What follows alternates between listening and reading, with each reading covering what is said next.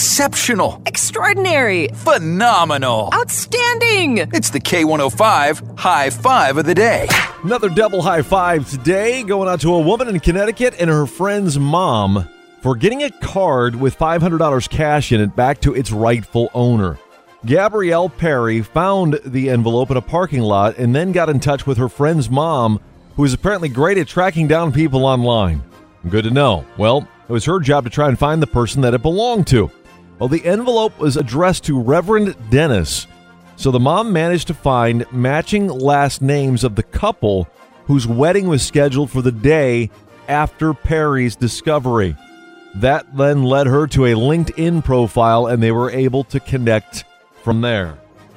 I guess she does know how to track people down online. So that mom and Gabrielle Perry both get today's K105 high fives of the day. The word twisty has been of some focus of late because it's a term that Simone Biles and other gymnasts use to describe as basically losing focus during the middle of a routine, during the middle of competing in some way, shape, or form. You may have heard the the yips and other sports, playing golf, baseball, stuff like that.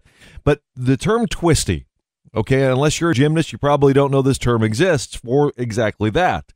But before knowing of the term in this context, whether right now or earlier today or recently, if I said the word twisty, what would you think of immediately? Um, like the bread tie twisty thing. Yeah, see, me too. Okay, I wanted to see if you guys were on the same wavelength.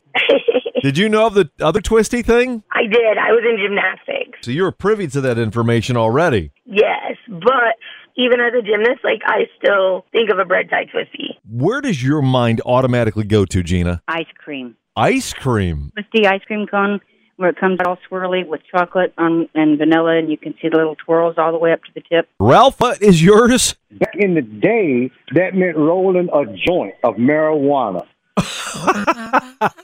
we sit around, that's what we did, twisty. the state of New Jersey is honoring its state Hall of Famers John Bon Jovi, Whitney Houston, and James Gandolfini from Sopranos with rest stops named after them rest stops for Hall of Famers of the state. Bruce Springsteen has declined the honor. But at 447 K105, would you want a rest stop named after you? Why or why not? Is it an honor or is it, eh, here, take a rest stop? What do you think? Uh, what would you say about it, Hannah? I say all press is good press.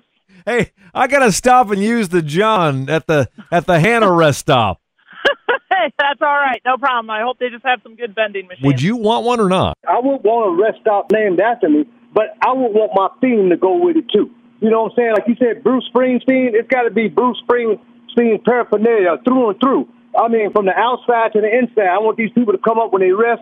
Hey, man, you could have come to Bruce Springsteen world. It can't just be named. It's got to just it's got to be decorated properly. Right, right, exactly. But we went from a, a rest stop to a world. I don't think that's the way it works. Things that you still have from your childhood that you use, or if you don't still use them, at least you still have them because uh, the Olympic swimmer, swimmer Lydia Jacoby from Alaska, she won gold the other day, using her goggles for that race that she's had since she was 12 years old. So, what is it you have, John? I have my Walter Payton jersey from 1985. You still wearing it? No, but still in my closet. It's in your closet. Why is it in your closet, John? Display that thing. I have to keep it. Yeah, but you got to display it somewhere. You can't put it in the closet. yeah, yeah, I mean that- that's Walter Payton, man. Haley, what do you have since uh, when you were a kid? So I actually have my baby blanket that I got in the hospital when I was born. And you still use it, or you just have it?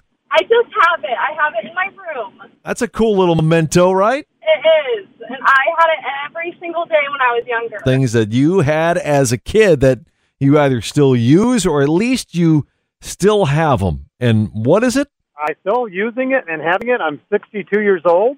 What is it? I still have my Schwinn Latour that I got when I was 16 years old. and you, you're still riding it around? I'm still riding it around. Oh my gosh, that's awesome! Had to get uh, new tires a couple years ago, but I still ride it every day. Do fast laps in the neighborhood and uh, love it. Absolutely love it.